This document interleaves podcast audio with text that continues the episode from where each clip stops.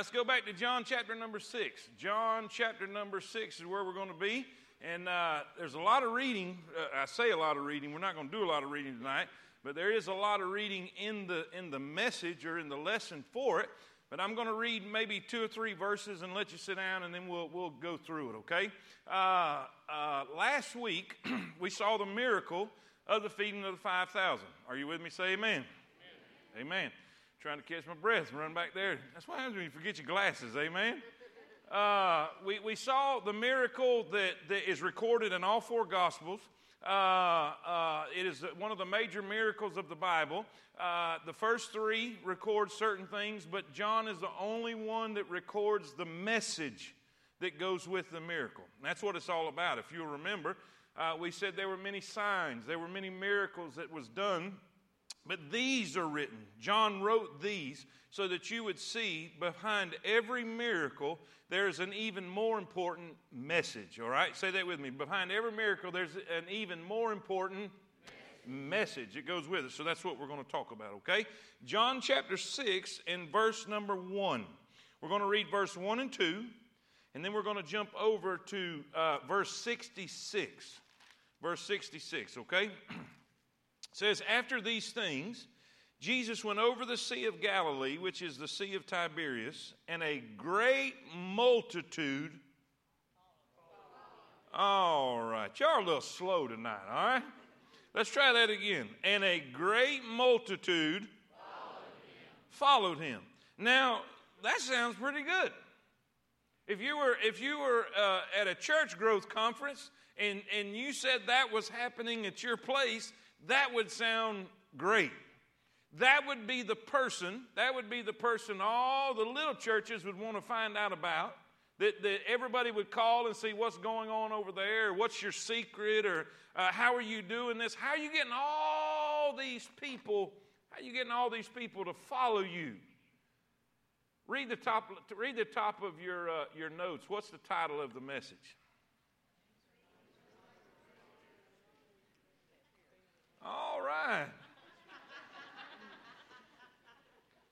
Let's try that again. Things things are not as they appear. Now, from the surface, this looks pretty good.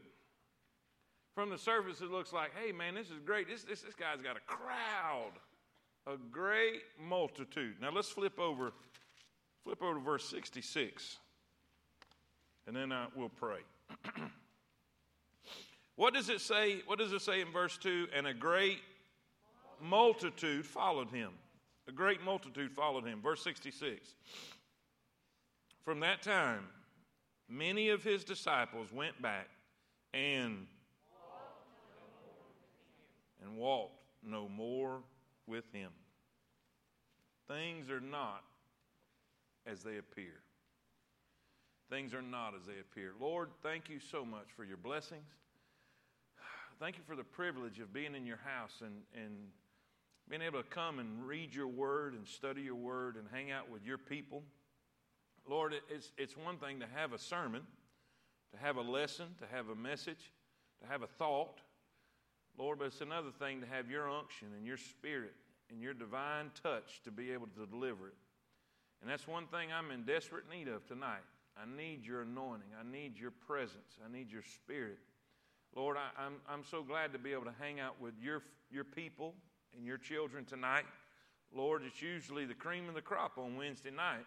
It's the hungry ones, it's the seekers, it's those who know they need you and your word. And I pray that they will not leave disappointed. I pray that you'll help us, help us to get the truth of your word in this chapter. And God, I pray your perfect will be done. And Lord, we'll thank you for all that you do. Thank you for everything you've already done. Thank you for salvation. Thank you for your peace and your mercy, your forgiveness, and being long suffering toward us. Thank you for everything you're going to do. And Lord, we'll thank you for it. In Jesus' name we pray. And all God's people said, Amen. Amen. You may be seated. you may be seated. It's amazing. It's amazing what happens when you when you study something out in great detail and you read it over and over and over and over again and you meditate on it and you think about it, how God seems to take things and unveil them and uncover them. And you can read something on the surface and you can read uh, uh, something that, that maybe you've even read for years and years and years, or you heard. Maybe, maybe you heard it in Sunday school. Uh, you know, there's, there's hardly anybody that has any kind of church background whatsoever that hasn't heard about the feeding of the 5,000. I mean, this, out of all the miracles, this is probably one of the most popular uh, because it's, it's, it's really cool. The little lad, he, he offers his lunch, and, and, and, and Jesus takes it and does what he does. And, and, and most people know about that. Most people know about the miracle, but that's about all of the chapter that you ever hear about. It's usually about all the chapters that you hear preached about, you hear taught about, and, and, and, and, and that's fine. I mean, it's, it's great to hear about the miracle and see the power of Jesus. And, and, and usually, what you get from this is a teaching on, uh, on the ability of Jesus or the power of Jesus, the creative uh, uh, ability of the Lord and how Jesus can do the impossible. And so, what we do with that, we take that and we go with this whatever you have, whatever problem you have, whatever need you have, Jesus can meet your need. Somebody say, Amen. And that's great. And that's great. And, and, and we talked about that last week. We talked about the atmosphere for a miracle. How, how usually a miracle always comes from either pain, a need, uh, a problem, that's where they arise. And, and you know, and, and all of that's wonderful. But when you take when you take God's word, how many of y'all have ever played darts? Have you ever played darts? Okay, how many of y'all ever seen a dart? How mean, I've seen a dart board? Amen. Help me with this. Uh, what, what, do you, what do you have on a dart board? Tell me what you have on a dart board you have a bullseye. You have a bullseye, and then you have outer circles, and, and, and, you know, you, you can get points for just hitting the board, right? You can get points for hitting the board, and, and, and but, but there's no points like when you hit the bullseye. And see, you can take chapters out of the Bible and you can apply them and use them.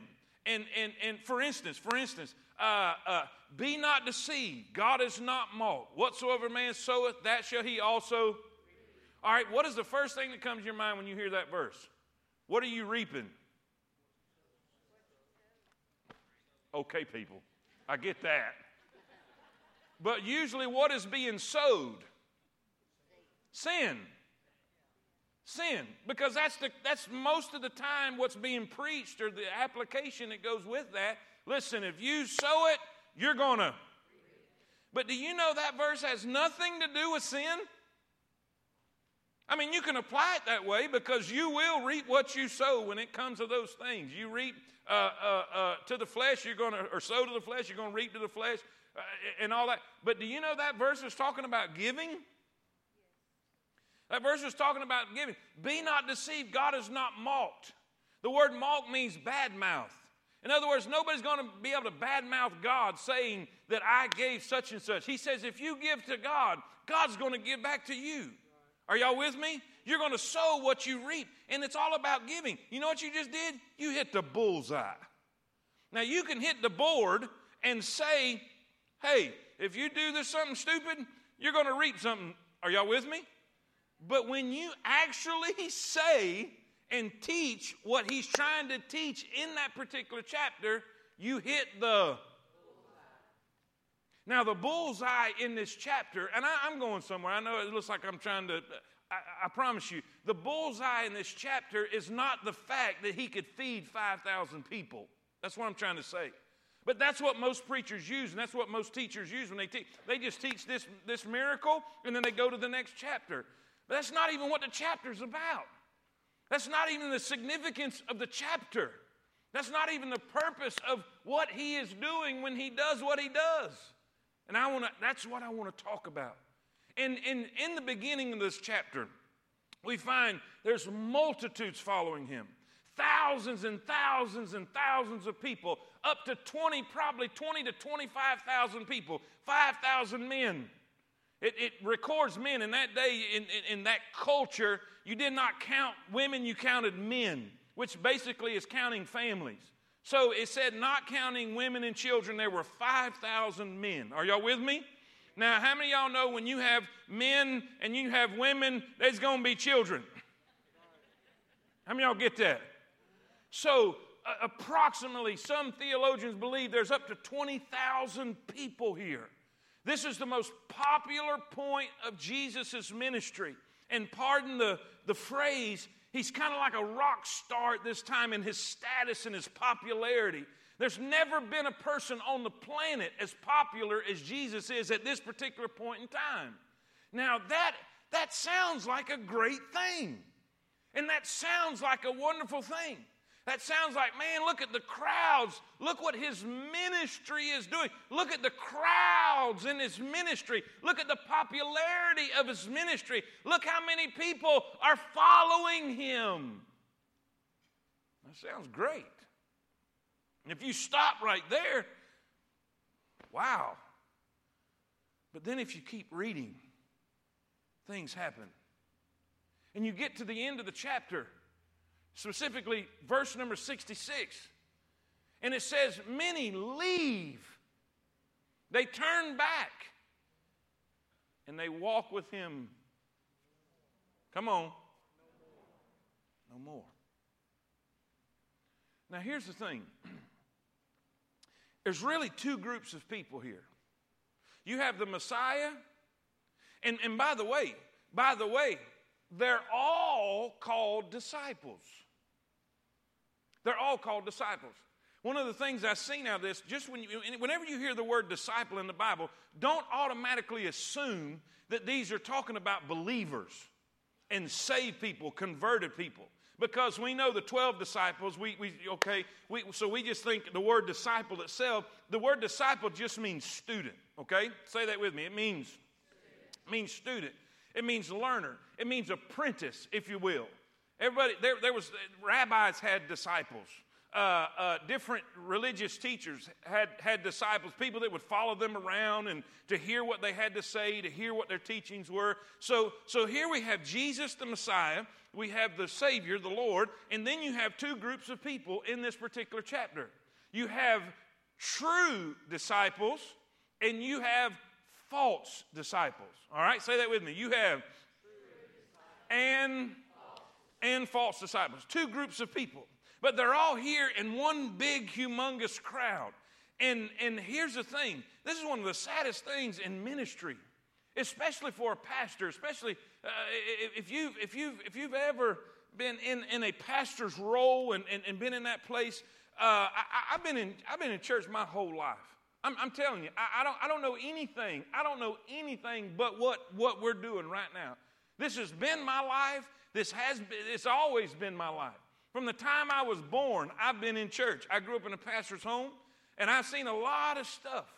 And one of the saddest things I've ever seen in my life to, to me, and it never had the impact on me till I began to pastor, and I begin to lead a congregation, and I begin to pray over a congregation, and I begin to uh, uh, hurt for a congregation and, and, and weep for sheep that were broken and, and care for those who were in, in a bad way. And, and all this goes on is the fact that people will come and people will go. And people will come for a while and be all excited and and be, be jacked up and, and want to want to serve here and want to be involved in this and even get in the choir. Maybe they're in a leadership role, and then all of a sudden they're gone. You think, what happened? And you have you have situations where people will leave, get disgruntled, get mad, get angry, get whatever it might be, uh, get their feelings hurt. Uh, how many of y'all know church people are sensitive people? Now, look, it's going to be raw tonight, so y'all might well just get over it and let's deal with it. Amen. How many y'all know church people are sensitive people? Carry their feelings on their shoulders so many times. And, and, and so here we have, we have all this stuff and say, well, what happened to so and so? Where where were they at? They were here. Look. Well, you know, they they're mad because so and so didn't go see so and so, or this one uh, sat in their chair, or what whatever it might be. And what happens is many times you have a shepherd that's running around chasing goats, instead of trying to feed sheep. So I don't know about all that. Okay. Look in your notes. Look in your notes. Look in your notes. And, let me say this.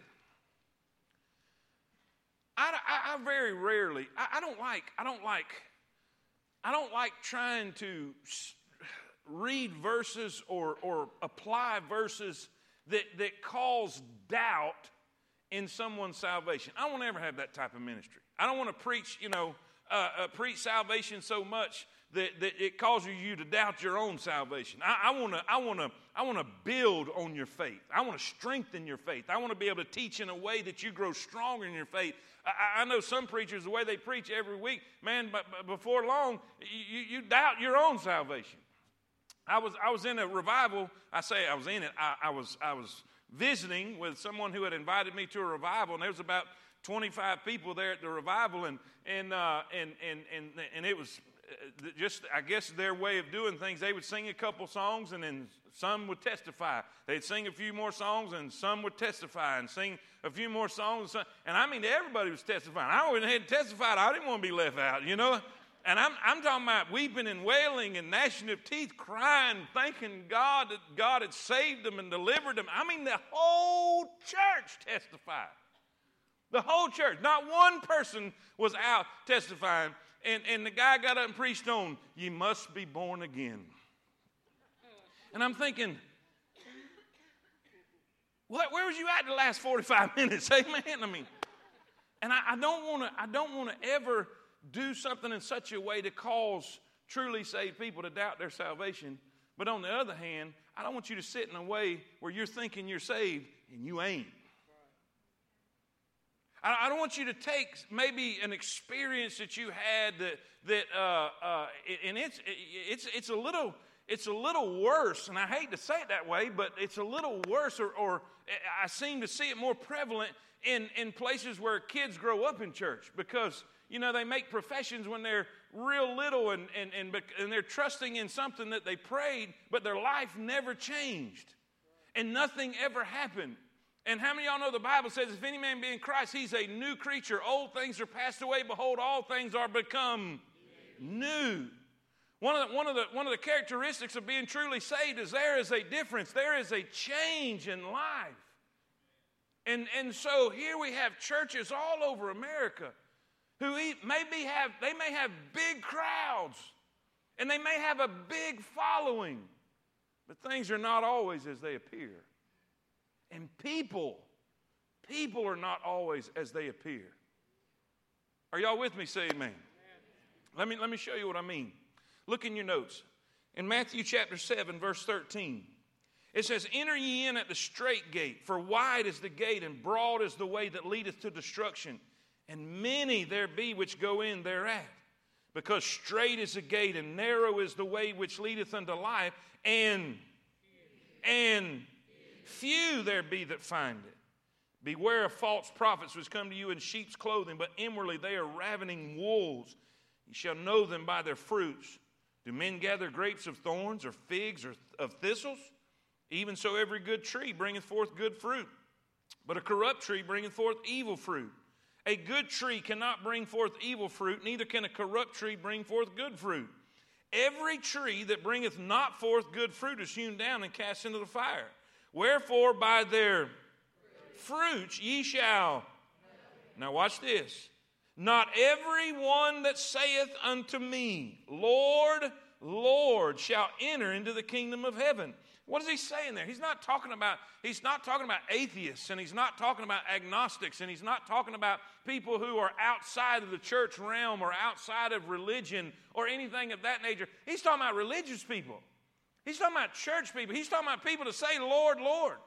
But here's the thing. He's, he, in one statement, he says, Why call you me Lord and not do the things that I say? There's going to be many that say, Lord, Lord. They shall not, or not, excuse me, not everyone that saith unto me, Lord, Lord, shall enter into the kingdom of heaven. But he that doeth the will of my Father which is in heaven. Many will say to me in that day, Lord, Lord, have we not prophesied in that name? We was preaching, and in thy name have cast out devils, and in thy name done wonderful works. Watch what he's going to say. And then will I profess unto them, say it with me, I I never knew you. Then depart from me, ye that work iniquity. So, what's that all about, preacher? Matthew 13. Look at the next verse. Matthew 13, 24. Jesus is given a parable. He said, Another parable put he forth unto them, saying, The kingdom of heaven is likened to a man which soweth seed, or good seed in his field. But while men slept, the enemy came and sowed tares among the wheat and went his way. But when the blade was sprung up and brought forth fruit, then appeared the tares also. So the servants of the householder came and said unto him, Sir, didst thou not sow good seed in the field? From whence then hath it tares? And he said unto them, An enemy hath done this. The servant said unto him, Wilt thou that we go and gather them up? He said, Nay, lest they gather up the tares, ye root up also the wheat with them. Let both grow together until the harvest, and in the time of harvest I will say to the reapers, Gather ye together first the tares and bind them in bundles to burn them, and gather the wheat into my barn. What does that mean? It means everybody that goes to church is not part of the church. Their membership, their name may be on the roll, but they're a tare. You say, What is a tare? A tare is a weed. A tare is something that when it's growing up, it's coming up, it looks exactly like a wheat. It grows like the wheat. It appears to be wheat. But when it blooms and blossoms and matures, then it shows its true colors. That it has no substance. It has no substance. It's an empty weed. And what Jesus is saying is there's going to come a day when he's going to separate the wheat from the tares. And in every church, I believe in every church, in every congregation, there is a crowd, but they're not all what they seem to be. You say, who did this? The enemy does this. The enemy sows people. The enemy will put people in churches. The enemy will place people there. What? To cause division, to cause difficulty, to cause discord among the brothers. All these things take place. And I'm afraid some of this takes place because of some of the evangelistic methods of, of a lot of places and a lot of churches, a lot of messages, and the way uh, uh, many speakers will deliver messages. And, and if you read and you study this particular chapter, you'll find out that false disciples are attracted to certain things. One thing, they're attracted to crowds. Crowds. What began to happen? Jesus began to do some stuff. I mean, he starts healing people. Not, not, just, not just, you know, giving somebody an aspirin for a headache. I'm talking about sure enough healing people. People crippled, people blind, people deaf, uh, people mute. He starts touching them and healing them and changing their life. Now, I don't know about you, but when stuff like that happens, word gets around. Mark chapter 2 said it without any questions. In Mark chapter 1, he heals a certain people in that particular area. When he comes back in that area, in Mark chapter 2, it says, when it was noised abroad that he was in the house, there were so many gathered together, you couldn't even get in the door. Are y'all with me? Say amen. And so they're attracted to crowds. They're not only attracted to crowds, but they're, they're very interested in the supernatural. You, that's why you hear a lot of these TV preachers talk about God's favor and God's blessing and miracles and the supernatural. And they're always using those words because people are desperate. Hurting people are desperate. Broke people are desperate. Are y'all with me? Say amen. And even though it's a possibility that it could be fake, they're willing to take the risk because of the sensational. And the more sensational, the bigger the crowd you're going to get. Jesus is healing all these people. and they're coming, they're coming by the droves, by the droves. And if you and if you take, remember what we said last week, take all four gospels, read them all. Read, read this account in all four gospels, and you'll find out this. He's trying to get away he, he's trying to get away. John has been beheaded. His cousin John, John Baptist, has been beheaded. He's, he's out here. He's got his disciples with him. And here this big crowd comes 20,000 plus people come. He's moved with compassion on them. and that's number one. If you're going to write your notes, write this down. We'll get into our notes. we'll get into our notes. We'll come back to those other verses. I want you to see number one, if you're taking notes, write this down. I want you to see a compassionate ministry. A compassionate ministry. Jesus, and, and I'm, I'm going to just say it so we don't have to go to every single gospel. Jesus sees he's, he's with his disciples, he's resting with his disciples. And here this crowd comes 20,000 plus people come. And so Jesus sees them. One verse says that he's moved with compassion on them. Jesus sees this group of people as sheep having no shepherd. And, and so he gets up and he begins to move among them. And he begins to teach them. And he begins to heal them. Everybody that's sick, everybody that's needy, he begins to heal them. And this goes on. This goes on for hours, most of the day. All day, this goes on. He's there healing. He's there teaching. He's there helping. He, he's there ministering. He's having mercy on these people. Now, here's the key. Here's the key to this deal. Even though he knows things are not what they seem to be, even though he knows they have ulterior motives in what they're doing and why they're following, he is still merciful. He is still compassionate. He is still meeting the needs of the broken and meeting the needs of the, the, the hurting. Are y'all with me? Say amen. So we see a compassionate ministry. Time goes on. Time goes on. The day rocks on. Uh, uh, uh listen, time is, time is fleeting by. Now it's done got late. Now it's done got late. The disciples come unto them and say, uh, uh Lord, uh, we have a problem. Uh, we got this huge crowd right here, and, and, and, let's send them away so they can go find something to eat because there is nothing to eat out here. We remember what we said many times when we run into a problem. First thing we try to do is avoid the problem or get rid of the problem. And so Jesus says, You feed them. They don't have to leave. What does Jesus do? Now, here's the thing. Now, this might be Malcolm's theology right here, so, you know, this, I'm just think, telling you what I think in this deal. This miracle is not necessarily for the benefit of the crowd. Jesus sees an opportunity to build the faith of his disciples. Now, watch, watch, write this down. Number two, not only do we see a compassionate ministry, but we see a challenging, a challenging miracle. Look what it says. Look what it says in, in, in, John chapter 6, in verse number 5. John 6, verse 5.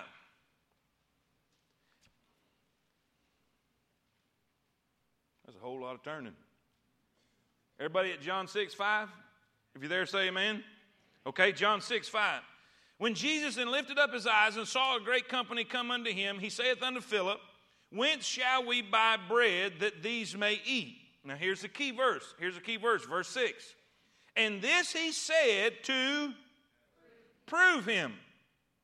To prove him. I mean, the word means to test him. Because Jesus already knew what he was going to do. Jesus already had a plan. How many of y'all know when there comes a need, God's already got a plan? Say amen. That's great. That's awesome to know, especially if you ever get one, amen.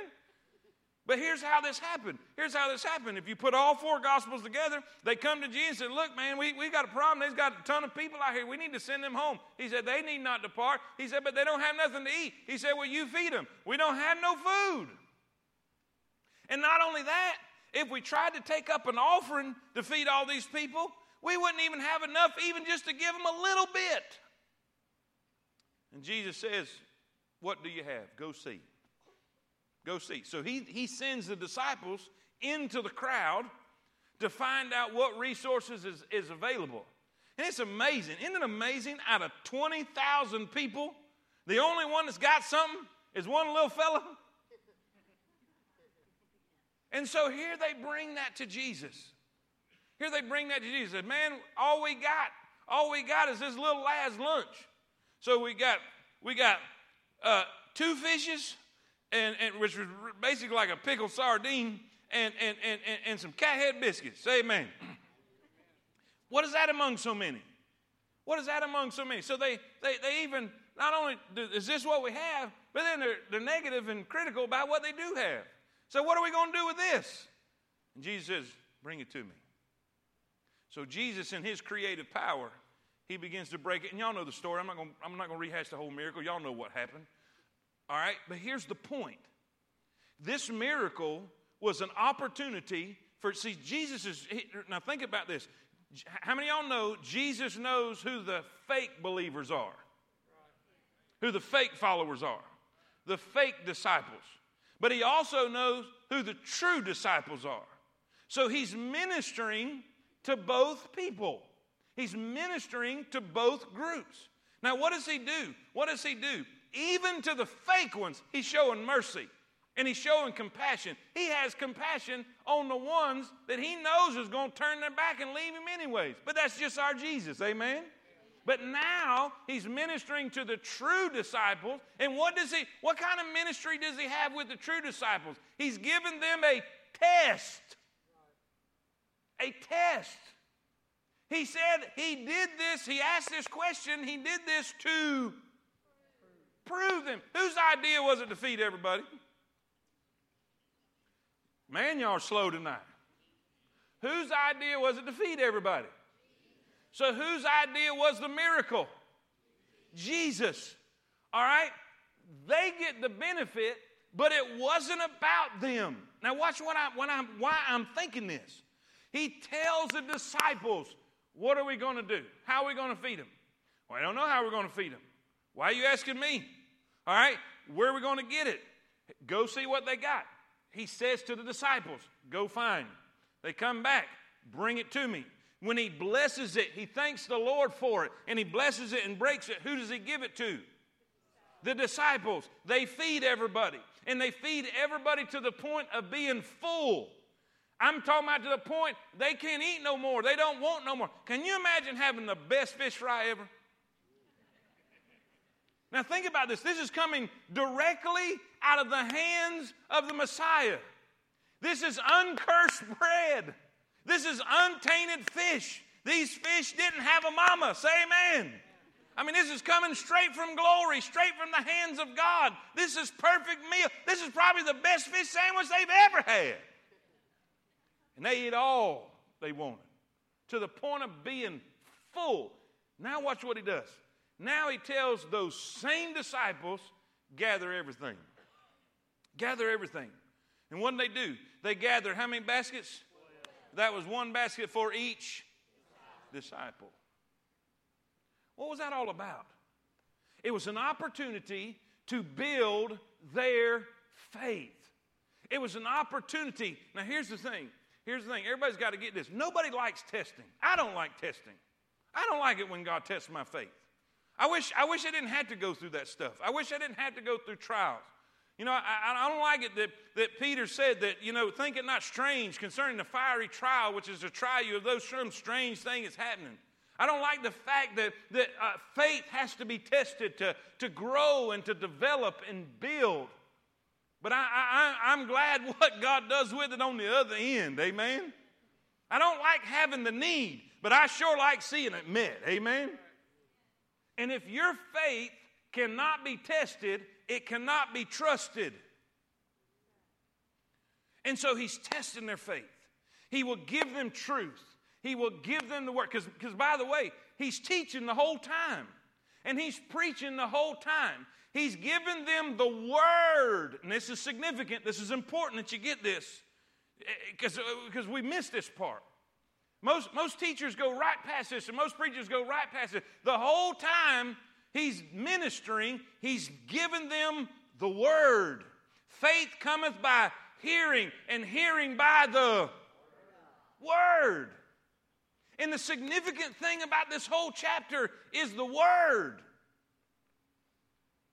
You're not going to become a disciple, a true disciple, by anything but by obedience and belief in the Word of God.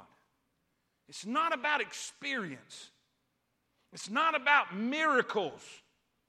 It's not, and listen, uh, there's the, the, the charismatic movement in America has, has just taken this and gone crazy over this. You say, well, preacher, I experience. It's not about your experience, it's about God's Word. And I'm, I'm going to show you that here in just a second.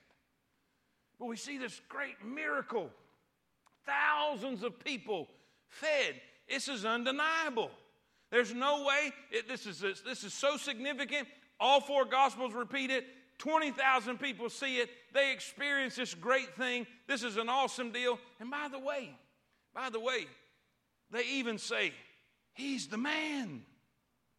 They make a profession. Surely this is the prophet. Surely this is the prophet. After they got full, after they had an experience, yep, he's him. I know you're thinking, what are you doing? Just follow me, just stay with me. Because false disciples, they look like everybody else. During this, this church service, they all look the same. They all look like they were interested in the words of Christ. They all looked like all the rest of the disciples. And if you was to if you was just to land there and you seen this big crowd, you'd think, man, what a church. Say, oh, that's got to be a Christian because he made a profession. They did too.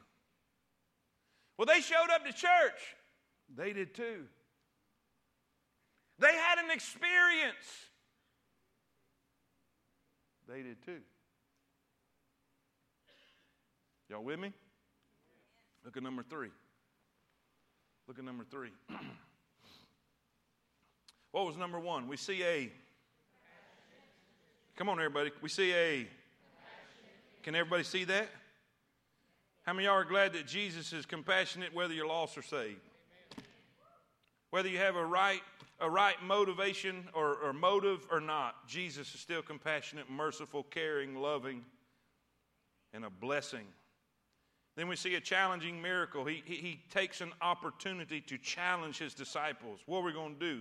He shows them who he is and reveals his deity to them. He says, Watch what we can do. Number three, not only do we have a com- compassionate ministry, a challenging miracle, but here's what it's all about there's a very convicting message. There's a very convicting message. Look what happens. They get full. They get full. and and they start talking among themselves. How many of y'all have ever heard the phrase or terminology mob mentality?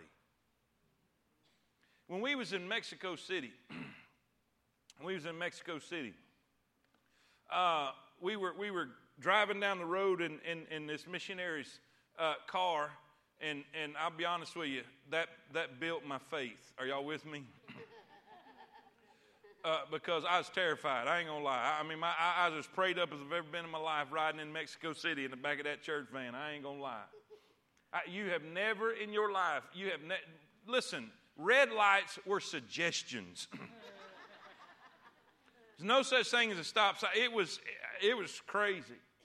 But one thing, and it was like no matter what neighborhood you went into, uh, there were places, especially in, in the real downtown part, uh, there would be there would be like blocks and blocks and blocks where there's soldiers standing in riot gear, just all along. I'm just talking about all along, standing uh, shoulder to shoulder, and it was almost like everywhere you went, it was like that.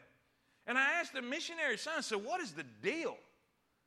He says, Man, he said, You don't understand. With this many people, I mean, this, this, in this one city, it's one of the, the largest cities in the world. I mean, just millions and millions and millions of people in this little bitty area. He says, When you get a lot of people stirred up, you got to be able to put it down quick. And so these, these people, these soldiers are out there in riot gear all the time, every day, 24 7. Are y'all with me? Because they know the power of mob mentality. Well, what began to happen is these people begin to talk amongst each other. And, and, and as we know, as we're reading through the chapter, we find out that there's really two motivational factors behind uh, their thinking and their, and their, their actions. One, this guy can fix all our problems.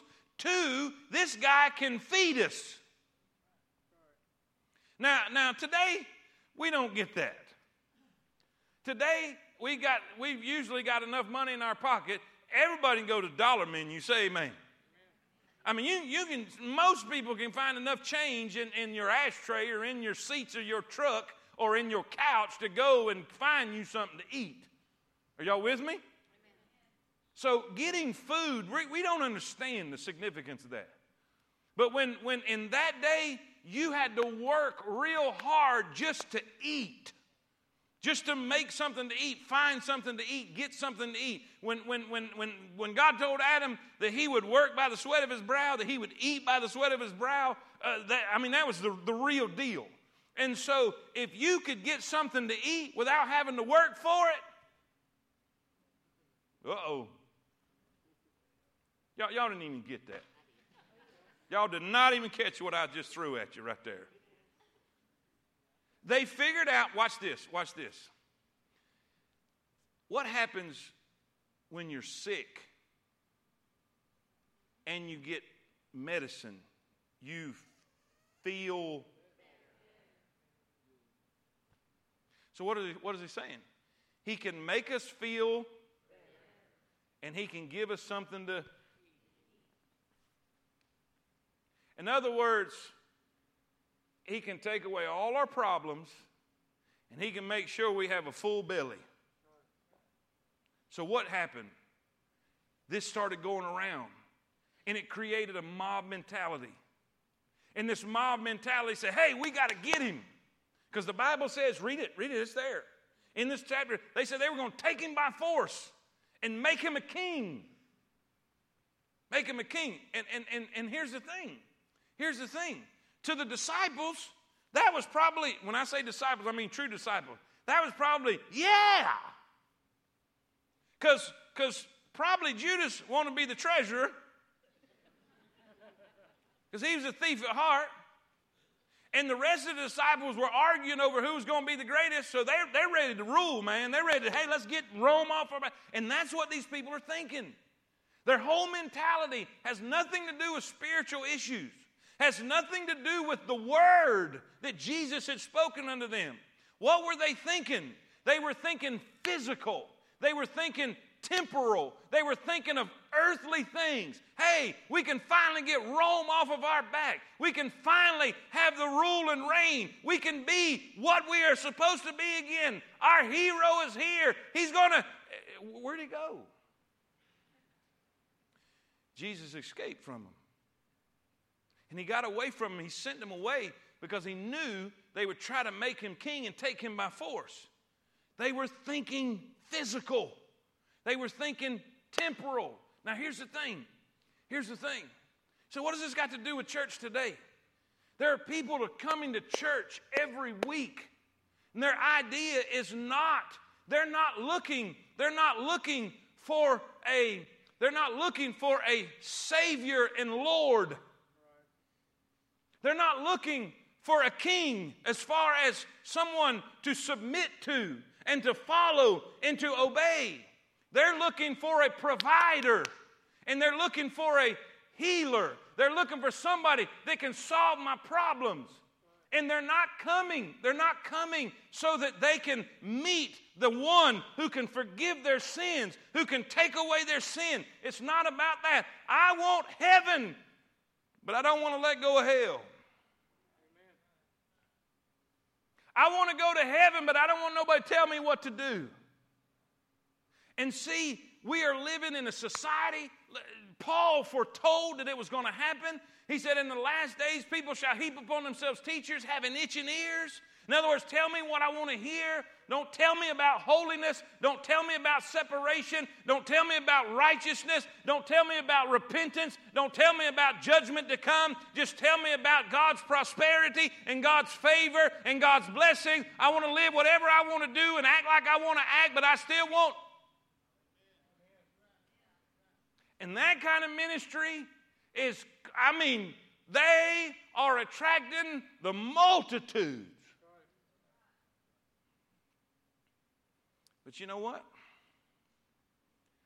When, when, when you do that, you miss out on what it's all about. Because Jesus has this big. Let me, let me, I'm getting ahead of myself. I'm getting ahead of myself. Watch my clock. Oh, Jesus sends his disciples out. Stay with me, stay with me. Now you got to understand. You got to understand. He said, preacher, I, I, read all four gospels, and there's a lot of stuff that happens between the feeding of the five thousand and the message it's given. That's true. Read the other gospels, you'll find out that, that there's a storm. Uh, uh, Jesus or Peter walks on the water.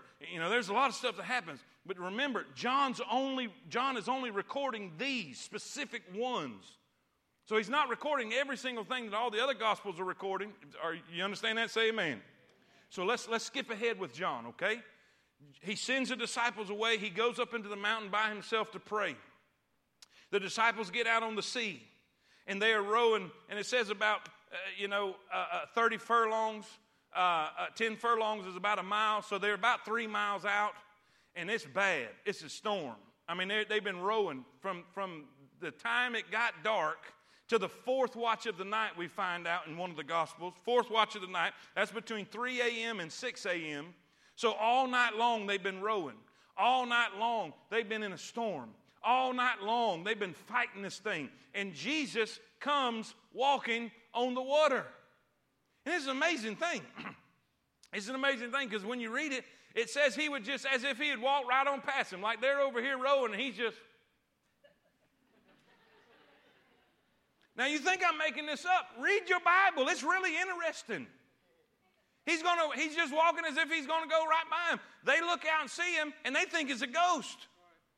And there's a superstition in that day that they believe before you died you would see a spirit or a ghost and they think, oh, we've had it. And Jesus says, hey, hey, fear not. It's me. It's me. Now remember what we said about faith being tested? Didn't, did, don't you remember they was in a storm before? But he was with them. Now, guess what? They failed that test. You remember? Don't you care that we, we're going to die? We're going to perish. Peace be still. Calm the storm. Where's your faith? Where's your faith? Now, this time, he's not with them. What does that mean? Every test you take, when you pass one, you get a bigger one. Not real sure how encouraging that is, but that. Y'all with me? What was the big one? He wasn't with them this time. They're in a storm. But guess what? Isn't it cool? They're not freaking out this time until they see him. Now, first, Jesus was testing their fear. Now he's testing their superstition. He said, Hey, it's me. At that point, Peter says, Can I come out there? Y'all know the story. Yeah, come on. And he starts walking. Everything, y'all know, he begins to sing. He looks at the wind and the waves, and he helped me. Jesus helps him. As soon as Jesus, now watch this. As soon as Jesus gets in the boat, they're immediately where they were going. Immediately. Cool, cool story. So the next day, people come looking for Jesus, the one that fed them. Where, where'd he go? Well, I heard he's, at, well, let's go find him. And so they go over. Some take ships, some come from other places, and they all they find him and say, How'd you get here? Because they knew the disciples left without him. Now, watch, here's the message. This is where we're getting it. Now, see, remember, remember, remember. It's not about the miracle, it's about the message. The word sign means there's a message in the miracle. Jesus did the miracle so he could deliver the. Now, here's the message. Here's the message. Watch this. Jesus answered them and said, Verily, verily. You remember what I said about when he goes to using those words? It's fixing to get real. It's getting serious. In the beginning, he's feeding them and he's, he's comforting them and he's healing them and he's blessing them. But now, now it's time to get real. Verily, verily, I say unto you, Ye seek me not because ye saw the miracles. Because if we go back to verse 2, let's go back to verse 2 for a minute. Initially, the crowd was so big and so large because of the miracles. And a great multitude followed him because they saw his miracles. Now let's go back to verse 26. And Jesus answered him and said, Verily, verily, I say, and by the way, here's the deal. While he's healing and performing the miracles, what's he doing? He's teaching. He's giving them the word. In other words, he's meeting their physical needs while trying to meet their Man shall not live by bread alone, but by every word that proceeded out. In other words, you have, you have two needs. You have a physical need and you have a spiritual need. And Jesus is trying. Jesus is trying. Don't think that, don't think that he didn't try. Don't think that, that, that he wasn't, he just, okay, all he did was feed them because he knew they wasn't going to believe anyway. No, no, no, no, no. No, no, that's not the way that worked. He was, while he was meeting their physical, he was trying to meet their spiritual. But watch, watch what he, watch what he did. He said, Verily I say unto you, ye seek me not because you saw the miracles, even though that's what it was in the beginning. That's what it was. That's why you came out in the beginning. But because ye did eat of the loaves and were, in other words, you just want a free meal. You're not here because of the truth I gave you. You're not here because of the doctrine I taught you. You're not here because of the word I offered you and the significance of the message. You're here because you want a full belly. You're here because of the physical and not the spiritual. Here's what I put in that convicting message. Here's what I put in that convicting message. Write this down. Write this down. There was a confrontation of motivation. There was a confrontation of motivation. In other words, Jesus, in his message, he confronted their motivation. He confronted their heart, if you will. He peeled back their heart. And you see, I can't know your motivation for being here tonight. Listen, you can't look at your neighbor and know what their motivation is be, to be here tonight. But guess what? Let me read a verse. Let me read a verse. Look what it says. Hebrews 4. Look in your notes right there. Hebrews 4 12. For the, come on, for the, what, what, what's he giving them right here? What's he giving them? He's speaking the, the word. Watch this. For the word of God is quick and powerful. Word quick means alive. It's alive. It, like the quick of your fingernail. It, when you cut down into the quick! What? Why? It's alive. It's living It's feeling, it's nerves there. Are y'all with me? It's quick, it's alive. The Word of God is quick and powerful, sharper than any two edged sword, piercing even to the dividing asunder of soul and spirit, and of the joints and marrow, and is a discerner, watch here, is a discerner of the thoughts and intents of the heart. Neither is there any creature that is not manifest in his sight, but all things are naked and open unto the eyes of him with whom we have to do. Preacher, what are you saying? I'm saying this. I can come up here and I can open God's word and preach the word he has given to me, and it'll go out like a scalpel. It'll go out like a sword, and it'll go to cutting and unveiling and peeling back the layers, and it'll show you what you really are. And it'll show you your true motivation. And it'll reveal to you things that sometimes you don't want to know. And here they are looking like true followers. Here they are looking like true disciples. Here they are standing in church. We're here at church. We're here. And Jesus says, I know why you're here. You're not here because you care about spiritual things. You're not here because you want to know the truth. You're not here to have your sins forgiven. You're not here to find the true Messiah. You're here because you want your physical needs to be met. You want a full belly. You want your problems solved, but you don't care about me. Boy, there's something about preaching. If we'll all be honest, there's been times we've been sitting in that pew and we thought, who told him?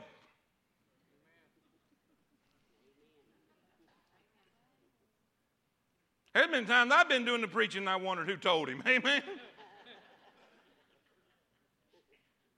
like, oh, me. It's not always amen when we go to church, is it? Sometimes it's, oh, me. And this message is convicting because he really showed them what their true motivation is. I wonder why. Why are you here? What's your motivation? Is it, a, is it a form of entertainment? Is it because you're supposed to? Well, you're supposed to go to church. Well, guys, I want you to know God's not up in heaven checking your attendance record. Your attendance record is not going to get you in or out. What's your motivation? This message cut them to the core because he said, You're not here. You're not here but for selfish reasons. You're not here for any other reason but for the temporal, the selfish, the physical. Listen, he confronted their motivation. Then, then B, write this down. Listen, it was a convicting message because there was a confrontation of motivation, but then B, there was a challenge of, of a myth, something that they thought. He begins to tell them, look what he says labor not for the meat which perisheth. In other words, you're here for the bread, you're here for another meal. Don't, don't, listen, don't focus on the physical. He says, Labor not for the meat which perisheth, but for the meat which endureth unto everlasting life, which the Son of Man shall give unto you, for whom hath for him hath God the Father sealed. Then said they unto him, What shall we do that we might work the works of God? And Jesus answered and said unto them, This is the work of God, that ye believe on him whom he hath sent. You know what they were basically saying? What do we got to do to earn it? What do we got to do to earn it? How do we work to get this thing, man? Because, see, their former religion, their former teaching, you got to do. How many of y'all know that, that, that faith is, it's done? But do you realize there's, there's only two kinds of religion in the world? There's only two kinds of religion in the world. Uh, Abel represents one and Cain represents the other. Only two kind of religions in the world. Oh no, there's all kind of religion. No, no, no, no. There's only two kinds. One is works. One is grace. Christianity is the only religion in the world that says it's done. Every other religion in the world says you have to do, which basically work. You got to do this, do this, do this, do this, do this. And that's what they're saying. What do we got to do? What works do we have to accomplish? What do we have to? And Jesus is confronting that myth. He says, You don't understand. It's not about what you do, it's the grace of God, it's a gift from God. You know what? As amazing as that is, there's a lot of people don't want to hear that. There's a lot of people don't want to hear the fact that just come to Him as you are. They want to do something. They want to, listen, it's not of works, for by grace are you saved through that not of yourself, it is the gift of God, not of works, lest any man should boast. There's nobody going to be able to stand in glory and say, Look what I did to get me here. God will share his home, God will share his son, God will share his love, God will share his provision, God will share everything but his glory. Not of works, lest any man should boast. He confronts their myths. And listen, it's not about, you don't understand, it's not about this. What else in this message do we find? There's a confrontation of motivation, there's a challenge of a myth. Work salvation is not about works. Look at this. Look at this. This, this is so intriguing to me. How many y'all know?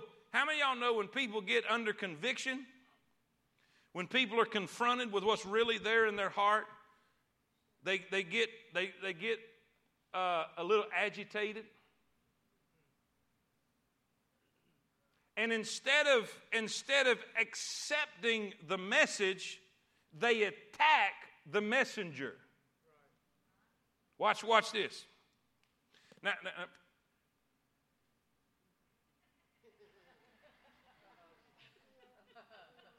is that right? All right, just a few minutes, just a few minutes overtime, all right? Watch this. How many y'all believe that the feeding of the 5,000 was significant? Let me change that word. How many y'all believe the feeding of the 5,000 was huge? How many y'all believe that they all saw it? They were all witness to the fact that one little lad's lunch fed all these thousands of people, right? Watch this. Watch this. Jesus, Jesus starts that sword, that sharp two edged sword. He begins to take His word and He begins to reveal who they really are. He reveals their motivation. He reveals what's behind. Watch this. Watch how they act. When He, when he took away their myth, watch what they say in verse 30. They said, okay, if you're that one, if, if you're who you say you are, therefore unto him, what sign showest thou then that we may see and believe thee?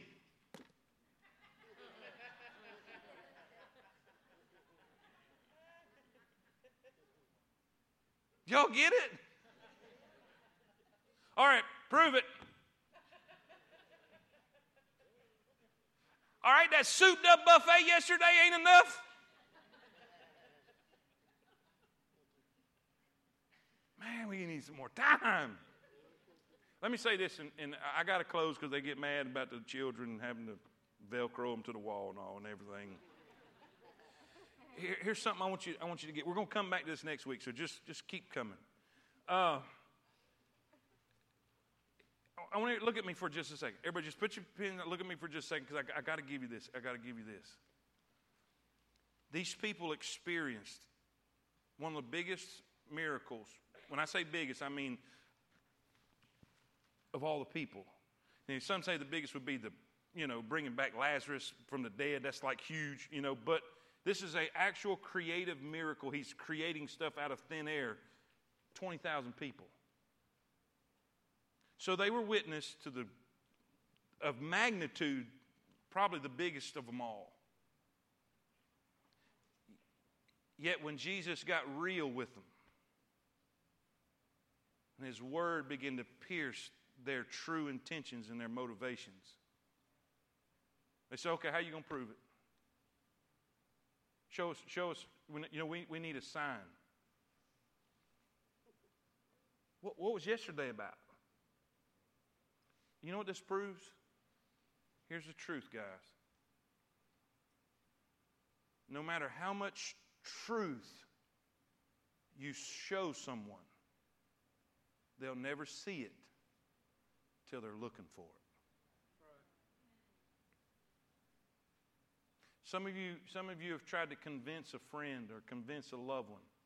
Preacher, why won't they just no matter how much truth you give someone, if they're not looking for it, they'll never get it. What's the point? These people were not looking for a Messiah. They were not looking for a Savior. They were not looking for someone to redeem them. They were just looking for someone to fix them. Does this make sense? Matter of fact, it even gets worse. I got to tell you this too. You remember right after, you remember right after he fed them and they were full? What was their profession of faith? What did they say? This is him. Surely this is that prophet. They're quoting Deuteronomy. This is that prophet. Now that he's getting in their grill, and he's really getting down to the truth of who they are and what they are and their motivation. And then he reveals himself to them I am the bread of life. He says, I'm trying to tell you what you're needing is me. You know what they say? Who's this dude? Isn't this, isn't this Joseph's son? Isn't he a carpenter? What happened to that?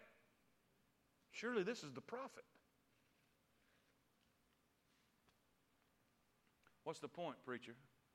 People can stand beside you and profess whatever they want, but that doesn't make them a true disciple. Are y'all with me? Things are not always as they appear. appear. To be continued. Next week, we'll jump right back here in the same spot. So bring your notes back. How many y'all are going to try to remember to bring your notes back? All right, all right, let's pray and pray for more time. Lord, thank you.